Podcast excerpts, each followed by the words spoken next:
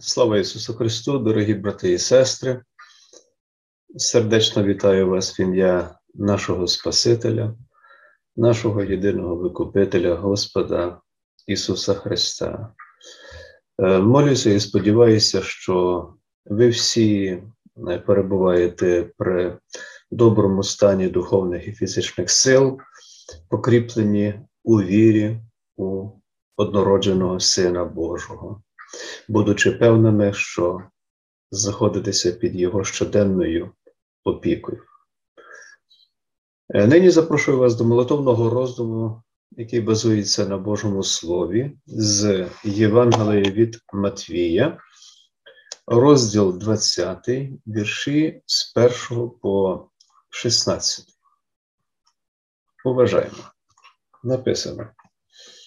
Господь каже, Царство Небесне подібне до господаря, який вийшов якось вранці найняти робітників до свого виноградника. Домовившись з робітниками по динарію за день, він послав їх до свого виноградника. Вийшовши о третій годині, а це за нашим численням дев'ята година ранку, побачив інших, що стояли без діла на ринку, і сказав їм: Ідіть і ви у виноградник, і дам вам справедливо. Вони пішли. Далі, вийшовши о 6 та 9 годинах, зробив так само. Тобто найняв ще інших робітників. Коли прийшов об 11 годині, то знайшов інших, які стояли, і каже до них: Чому ви стоїте тут без діла цілий день? А вони кажуть йому: бо ніхто нас не найняв. Він каже їм: Ідіть і ви у виноградник мій, і отримаєте, що вам належить. Коли настав вечір, каже господар виноградника до свого управителя: Поклич робітників і дай їм платню, почавши з останніх і аж до перших. Ті, хто прийшов об 11 годині, отримали по динарію. Коли підійшли перші, то думали, що одержать більше, але і вони отримали по динарію. Відтак, одержавши, нарікали на пана, кажучи: оці останні попрацювали лише одну годину, а ти прирівняв їх до нас, які винесли весь тягар дня і спеку.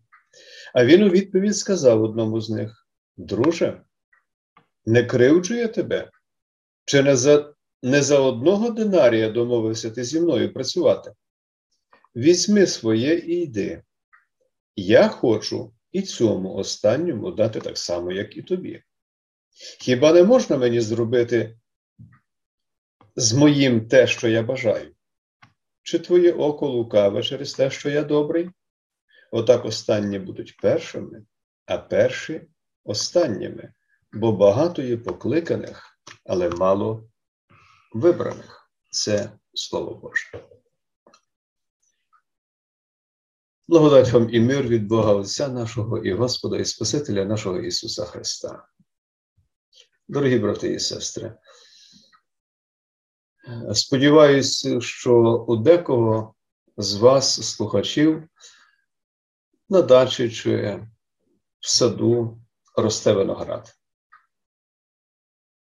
Нині ми будемо говорити лише частково про виноград, але найбільше будемо вести мову про Божу справедливість. Бо така Божа риса, як справедливість, є однією із втішних і визначальних рис нашого Господа. Вона дуже важлива для кожного з нас, дітей Божих. У книзі пророка Ісаї Господь каже: наскільки небо вище за землю, настільки вищі дороги мої за ваші дороги, а думки мої за ваші думки. Книга пророка Ісаї, розділ 55, вірш 9. В часи земного життя Ісуса Христа за працю у винограднику впродовж дня зазвичай платилася ціна один динарій. Це срібна римська монета І фактично динарій був денною платнею для вояка чи найманого робітника. Дуже часто. Господар виноградника із притчі Ісуса Христа, як ми щойно чули, спершу найняв на роботу одних робітників, потім других і, зрештою, третіх. Працю робітників, які працювали 11 годин загалом, господар оцінив так само, як і працю тих, котрі працювали значно менше. Чому? Відповідь проста. Тому що, як написано, господар сам так вирішив. Він домовлявся про платню з кожним робітником, коли наймав його на роботу, і дотримав свого слова. Тобто заплатити кожному згідно домовленості він мав повне право. Натомість, як ми бачимо, робітники, які працювали довше, були невдоволені тим, що отримали таку ж платню, як і ті, що працювали менше. З погляду людського, вони начебто мали рацію. Але не з погляду Божого, бо загалом притча говорить, навчає про справедливість Божу. І про що притча говорить? Про те, що Бог справедливий, праведний, виявляє до нас своє милосердя у незбагненний спосіб. Божа справедливість однакова щодо кожного із нас, щодо кожного грішника. Натомість деякі люди не можуть або не бажають з цим погоджуватися. Іншими словами, вони оскаржують Божу справедливість, бо вважають, що Бог повинен чинити справедливо відповідно до людської думки про справедливість. Дорогі брати і сестри, як діти Божі, віруючі християни, ми повинні належно розуміти сутність е, Божої справедливості. В її основі лежать Божа любов і Божа ласка до нас грішних. І розуміти належну Божу справедливість допомагають нам слова Ісуса Христа з нинішньої притчі, а також Його слова із Євангелія від Матвія, де написано. Е, він, тобто Ісус, дитину покликав і поставив її серед них, тобто серед людей, які там були, і сказав: по правді кажу вам, коли не навернетесь і не станете, як ті діти, то не увійдете у Царство Небесне. Отож, хто впокориться, як дитина Отця, той найбільший у Царстві Небесному.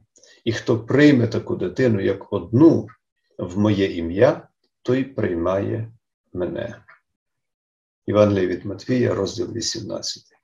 Цими словами наш е, Господь запроваджує єдині стандарти щодо того, що саме з погляду Бога є дійсно побожним, добрим і поціновується у церкві Христовій.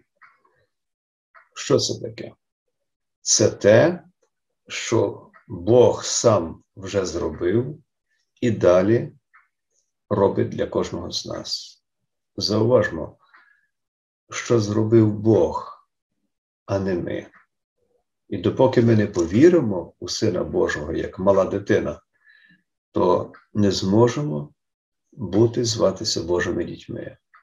Написано, е, Господь каже: перші будуть останніми, а останні першими. Людям, як відомо, подобається, коли їхню працю цінують, їх хвалять, визнають їхні заслуги, їхні добрі справи. Тому багатьох людей розчарують слова Божі щодо спасіння.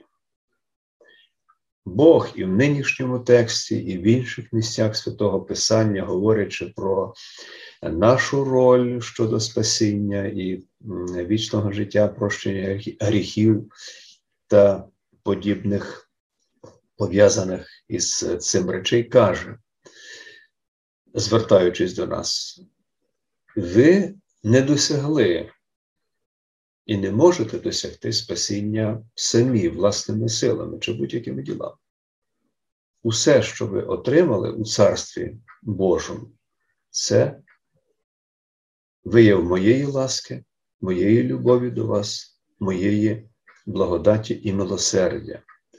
Не ви, а хтось інший зробив задля вашого спасіння і викуплення все необхідне замість вас. І це зробив мій син, ваш Викупитель і Спаситель Ісус Христос. Дорогі у Христі, ви є свідками таїнства святого Хрещення. Чудового таїнства, запровадженого Господом нашим Ісусом Христом. Що саме ми бачимо у цьому таїнстві? Які величні людські досягнення і діла ми тут знаходимо? Які великі духовні здобутки людей? Ніяких. Все, що ми бачимо у таїнстві хрещення, це Божу ласку, Божу любов, Боже милосердя. Ми бачимо перед собою під час хрещення мале, безпомічне немовля, яке не спроможне зробити нічого задля свого спасіння, а може лише отримувати Божу ласку і Божу благодать. Чи ви, дорогі у Христі, бажаєте бути такими дітьми Божими, як оце немовля, що ми бачимо під час таїнства святого Хрещення? Чи бажаєте визнавати свої заслуги невартими жодної нагороди, бути першими, а не останніми? Якщо так, то частіше пригадуйте хрещення і охрещене немовлятко, і побачите милостиві Божі обітниці, які Господь дає дитині прощення гріхів, життя і спасіння. Бачимо святість у Божому царстві, яка не заробляється, а отримується безкоштовно з Божої ласки. А потім погляньмо на себе і зрозуміємо велику правду Божу, яка полягає у тім, що все, що ми потребуємо, це Божа любов, Божа ласка, Боже милосердя. Вони даються нам Богом на спасіння. Якщо ми кажемо, що хочемо справедливості, правдивої справедливості, то повинні пам'ятати, що справедливість вимагає сплати боргів. Як грішники, ми своїми гріхами багато завинили перед Богом. І заплатити належну ціну за свої гріхи і спасіння ми не спроможні. Але дяка Богові за нас зробив це Син Божий Ісус Христос. Дорогі у Христі, коли ми дивимося на розіп'ятого Христа, то добре розуміємо, що неспроможні зробити і дещиці того, що зробив Він для спасіння нашого і викуплення. Отож, як діти Божі, ми покірно, як ота дитина, про котру говорить Ісус Христос, покладаємося на Сина Божого. Лише у ньому знаходимо правдивий мир і спокій. І на себе ми дивимося як на малу дитину, яка може лише отримувати. Але яке це велике благословіння отримувати благодать від Бога? Яка це втіха знати, що твої провини, весь твій сором, все покарання і смуток покладені на Ісуса Христа. Він, на відміну від нас, не вчинив жодного гріха, натомість терпеливо і мужньо взяв наші гріхи і поніс на Голговський хрест. У Христі, нашому Викупителі, наше життя, усяке добро і благословіння, в ньому спасіння, прощення гріхів. Він воістину має цілковите право пробачати нам наші провини, бо сам прийняв їх на себе, прийняв кару за наші гріхи. Він таємничим незбагненним чином поєднаний із кожним, хто вірує в нього як мала дитина.